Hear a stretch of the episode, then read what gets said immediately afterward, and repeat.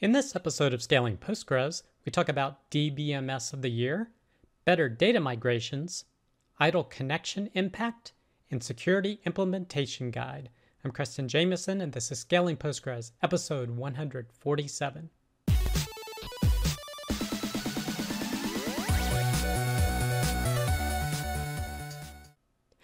All right. I hope you, your family, friends, and coworkers continue to do well. Our first piece of content is PostgreSQL is the DBMS of the year 2020. This is from uh, dbengines.com, and they have ranked it based upon its gain in popularity for the last year. And they are defining popularity according to their methodology, which is basically about how many people were communicating about it. So, for example, they list here job offers, professional profile entries, and citations on the web. So, this is actually the third time that PostgreSQL has been nominated to be DBMS of the year. So that's another great achievement for Postgres. So if you're interested in learning more, you can check out this site. The next piece of content is stop worrying about PostgreSQL locks in your Rails migrations. Now, this is talking about Rails migrations, and it does cover some Ruby and Rails code, but the information in this post is valid for anyone using Postgres. And if you use Django or Python or some other language, you can find important things to do and be wary of if you're working with a large database. So they have a database that handles, they say, up to uh, 15,000 requests per second. And they have, I believe, over 100 full stack developers working on it. So it seems to be a pretty large application and they have refined their procedures to do migrations, which are essentially DDL changes to their database safely. So, the first thing that they talk about you want to be aware of is adding an index. So, if you just add an index, and they are using a Rails migration, so this is Ruby code, but it basically just adds an index. And of course, this is a locking operation until that index completes. What you want to do is create that index concurrently. Now you can do that using the Ruby syntax by specifying the algorithm here concurrently when you add it. So you definitely want to do that. However, the other thing that they apparently have set for their application is a statement timeout for the user that's running these migrations. So to avoid that index operation being timed out, they actually first, as part of their migration, they actually store what the statement timeout is into a variable. Then they set the statement timeout to zero, so basically no statement timeout for this session that they're in. They add the index and then they reapply the old value to the statement timeout. Now, what thing that they also do have to do with this is that they have to disable the DDL transaction wrapper that Ruby provides. So it basically avoids that in order to run this concurrent index migration. So a few steps, but the main one here that is different than just creating your indexes concurrently is altering the statement timeout so that the index will run. So that's something they have to do in their environment. The next area they talk about is adding a foreign key. And with the Ruby DSL, you can just do add foreign key table and then the reference. Now, again, this would prevent some writing on both tables. So, one way that they could do it is set a statement timeout to avoid that locking. So here they set the statement timeout to five seconds. Try adding the foreign key, and then if that's successful, then revert the statement timeout to what it was before. However, the better way to do it that they mention here is that you add this constraint without validation. So basically, any rows moving forward are validated but not pre existing rows. And then, as a second step that is not going to block operations, you validate that, that constraint. So here's the process that they go to. They go ahead and save the old value of the statement timeout. They set the statement timeout to five seconds to keep it relatively short. They go ahead and add the foreign key and they set the validation to false. So that operation should run relatively quickly, again, less than that five seconds. Once it's successful, you can then set the statement timeout to zero seconds or turn it off. Then you can do this command, which validates the foreign key for this table. So it goes through and checks all the values to ensure that it's valid. And then as a final step, you revert the statement timeout to what it was before. So it's a little complex, but you can see the logic in doing it. First, you create the foreign key in, in an invalid state, and then you validate it later. And the next area they're talking about is adding a column. So you can add a column like this, and normally that happens very quickly. But where you can run into problems is with a lock queue because it still needs to get an access exclusive lock on that table. But if there's other locks going on, what can happen is this gets put in a lock queue and then things behind it have to wait. And they give a graphical representation of this where basically operations that require a lock have to wait until this add column query is completed before they can start processing. So everything starts getting backed up in the queue. So the way to avoid this is having a lock timeout.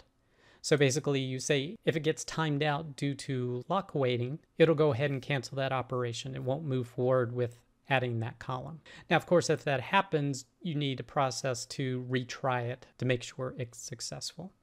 And they don't uh, show that in this particular example here. They just set the lock timeout to a short value, and then revert it. Now, they also mention there's a way to add a reference, which is basically a combination of the things that were shown. So, adding a new column, adding an index, adding the reference. So, multiple ways of doing it that can cause locking. And basically, this is a way to get around this issue. Instead of using this very simple DSL to do it, you need to do one step to add the column, one to add the index, and then add your foreign key. Now, it would be great if Rails offered a way to do these very safe steps to do updates to the database. Unfortunately, they don't. Now, there may be other ORMs that offer a more sophisticated way to do it in this safe manner. And there have been a number of libraries created for Ruby for doing safer migrations. Well, they've actually written another library or a gem called Safe PG Migrations that basically take that standard DSL simple syntax and do all of these things behind the scenes. So this post is definitely beneficial for those who are using Rails or Ruby to create safer migrations. However, even if you're not, following these steps and these processes and thinking through it can help lead you to creating better DDL statements for migrating your database as you're working with it. And if you're interested in that, you can check out this post that's on uh, medium.com. The next piece of content is resources consumed by idle PostgreSQL connections. This is from the AWS blog. And they're talking about connections that really aren't doing anything and the resources that they use. Now, this is the first part of a post, and the second one goes into some of the performance impact. But this one does a very um, test driven approach, an empirical approach for measuring the impact of these idle connections. So first they do a test of connections with no activity. So basically they open 100 connections and just leave those idle connections open for 10 minutes and see what the impact is. And they also try doing a discard all statement to try and free up any resources to see if that frees up anything. And unfortunately, it really doesn't in any of the tests that he's seen here. So you can see the number of database connections going from zero to 100 as tested, or maybe around 102 as tested. You can see the uh, freeable memory drops from about 5.27 to 5.12 gigabytes. So that's about 150 megabytes, so each connection is using about 1.5 megabytes. The next test, they actually did some work with temporary tables. So they created one and dropped one, and then essentially leaving those connections idle for 10 minutes to see what the impact was. And here you can see the number of connections going up and down. And then this is the second phase with the discard all. And with this one, you can see that the memory dropped from 5.26 gigabytes to 4.22 gigabytes. So it definitely uses more memory. And those idle connections basically don't give anything back to the memory until those connections have been shut off. So those idle connections are still using memory resources. Next, he took a look at some different select queries. So trying doing select queries and then waiting for 10 minutes for that idle state to see what happens. And again, here you can see that the memory does drop and it is only released back once those connections are dropped. For this 10 minutes that they are idle, they're still using these resources. They are not released back to the operating system, for example. Then he combined both the temporary table and the select queries, and you see the same impact where both activities were done, it drops the memory down, and they are only released once those connections are dropped. A discard statement still does not free them up until the point that those connections are stopped. And he says that you even get a CPU impact from these idle connections. So here's an example where he compared different test runs on CPU utilization compared to how many connections. So for example, you can see here, it goes up, I don't know if it's maybe percent for 100 connections, 500 connections, it gets up to maybe a 3% utilization with really nothing going on in terms of those connections. It gets up to about 5% utilization at 1,000 connections. It gets up to about 6 or 7% at, at 1,500 connections. And then at 2,000 connections, it gets around uh, 8% utilization. So definitely, even connections just sitting around really doing nothing still uses CPU resources of the system. Now, the next post talks about the performance impact of this. So he looks at measuring transactions. So he tested with 100 clients and then a test with 1,000 idle connections. And just using a standard PG bench test, you could see that adding 1,000 idle clients drops the transaction throughput from 1249 to 1140 TPS, which is about an 8.7% drop. He then said you'll probably get more of a performance impact looking at select only workloads. So we did a select only PG bench, again, looked at a 100 client run and then added a 1,000 idle connections in addition to that 100 clients. In here, he saw an 18.2% drop in TPS performance. So that starts becoming really significant. Then he looked at a custom PG bench workload where he did very large queries again did the 100 clients and then the 100 same 100 clients again but adding a thousand idle connections to the database at the same time. When testing that he saw a 46% performance drop from tps the transaction per second went from 378 to 206 so that's a huge performance drop from adding a thousand idle connections. And then he gets down to the main point is that how you get around this is by using a connection pooler so he tested using PG Bouncer in this case to see what impact it had. So he configured a PG Bouncer to allow 5,000 client connections and then a maximum of 200 server connections. So 200 connections to the database, but up to 5,000 application clients could connect. And then he did a PG bench run of 100. So you can see that there's 100 clients and 100 servers to get a baseline. And then he opened up 1,000 connections and left them idle. Now, just adding those 1,000 idle connections, it's not really using any server connections. And when he ran that 100 PG bench again, he got the exact same performance. So using PG Bouncer, adding 1,000 idle connections really didn't have an impact on the performance. It's the exact same transactions per second. So for example, you can see when he was doing that 100 PG bench run with 1,000 idle connections, you could see the 1,000 idle connections here under the client active and 100 of them are the ones running PG Bench, and they're using up the 100 active server connections. And again, that performance was identical whether you had 1,000 idle connections or not. So using a connection pooler definitely helps with your performance when you have a lot of idle connections. Then he tried an interesting thing is that the system he was using only had two uh, virtual CPUs, and running 100 processes in parallel could result in a lot of context switching. So what he did is he tried dropping the number of connections down to 20, so the server-side connections down to 20, and ran his benchmark again. And this time he actually got an increase in throughput to 426 transaction per second compared for, to 377. So this is an interesting case is that you drop the number of server connections, but you increase the level of performance because you're getting less context switching with two virtual CPUs trying to handle 100 connections at once. When you they can only handle 20 connections per one, they become much more efficient and can give you a better transaction throughput. So definitely something to keep in mind that, that he mentions here is that sometimes you think just adding connections will give you more performance. Not necessarily. And then they close out the post talking about a tool available in AWS, which is RDS Proxy, which is essentially a tool like a PG Pool that you can work with. So, definitely interesting insights and a lot of tests with regard to connections. So, if you want to learn more about this, I highly encourage you to check out uh, these two blog posts. The next piece of content is announcing the Crunchy Data PostgreSQL Security Technical Implementation Guide. Now, this was first released in 2017 in conjunction with working with the uh, United States Defense Information Systems Agency. And they've come out with a new version as of, I think, November of 2020. So here's the link to the Security Technical Implementation Guide that you can use to help secure your PostgreSQL installations. So if you want to learn more about this and get a link to the guide, go ahead and check out this post from crunchydata.com. The next piece of content, also security related, is PostgreSQL database security, what you need to know.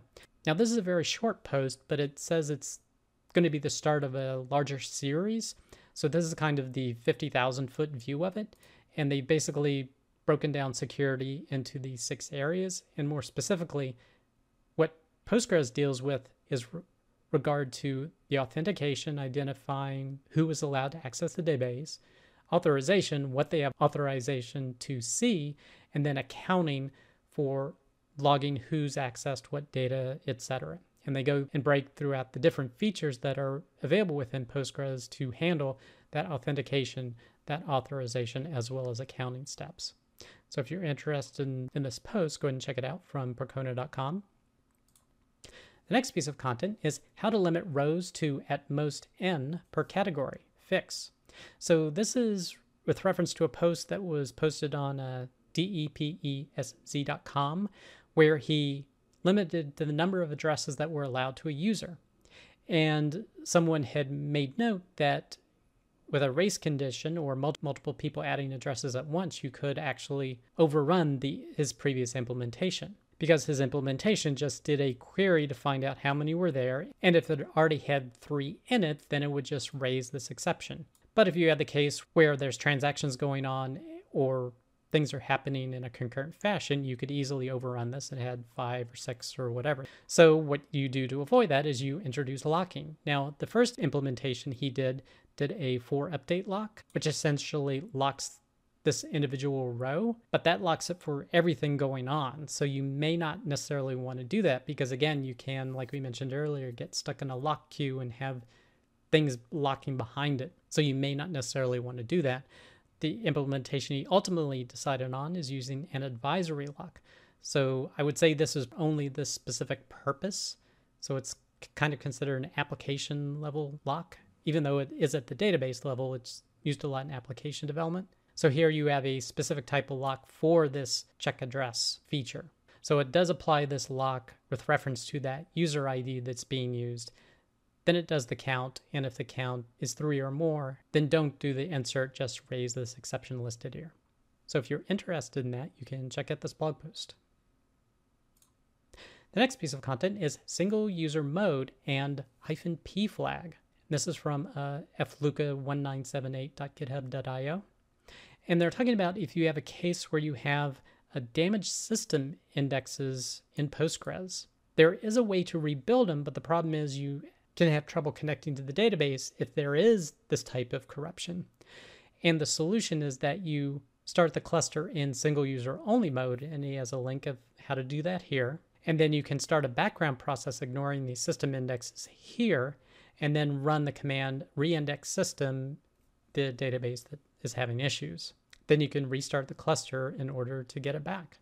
So if you run into this issue, definitely a blog post to uh, consider checking out. The next piece of content is using R in Postgres for logistic regression modeling. This is from crunchydata.com, and this is another post in the series talking about doing data science with wildfires in California. And they're at the point where you're actually getting to do the logistical regression. Now, for that purpose, they're actually going to be using an extension called PLR, where they made R into a procedural language within Postgres. So basically, you can install this extension and then it can read R. So they built the model in R and then they can create a function within Postgres to run this model and process the data that already exists in Postgres. So if you're interested in learning more about this, you can check out this post from crunchydata.com. The next piece of content is improved OpenStreetMap data structure in PostGIS. This is from Rustproof Labs. They're talking about some of the enhancements that were re recently made to the OpenStreetMap data where they're allowing a more flexible output and some of the enhancements that have been made to the general um, data structure. So, for example, some of the opinions or additions that were added to it is, is that every table has a primary key, uh, more columns get not null, uh, prefer proper columns over JSONB, and prefer JSONB over HStore. In other words, as he says, also known as goodbye HStore. Uh, units cleaned and matching OpenStreetMap default units and conversion to other units should happen in generated columns, views, and even materialized views. So if you're interested in learning more about this improved data structures, go ahead and check out this post. And the last piece of content is the PostgreSQL Person of the Week is Amit Langote. So if you're interested in learning more about Amit and his contributions to Postgres, definitely check out this blog post. That does it for this episode of Scaling Postgres. You can get links to all the content mentioned in the show notes. Be sure to head over to scalingpostgres.com where you can sign up to receive weekly notifications of each episode, or you can subscribe via YouTube or iTunes. Thanks.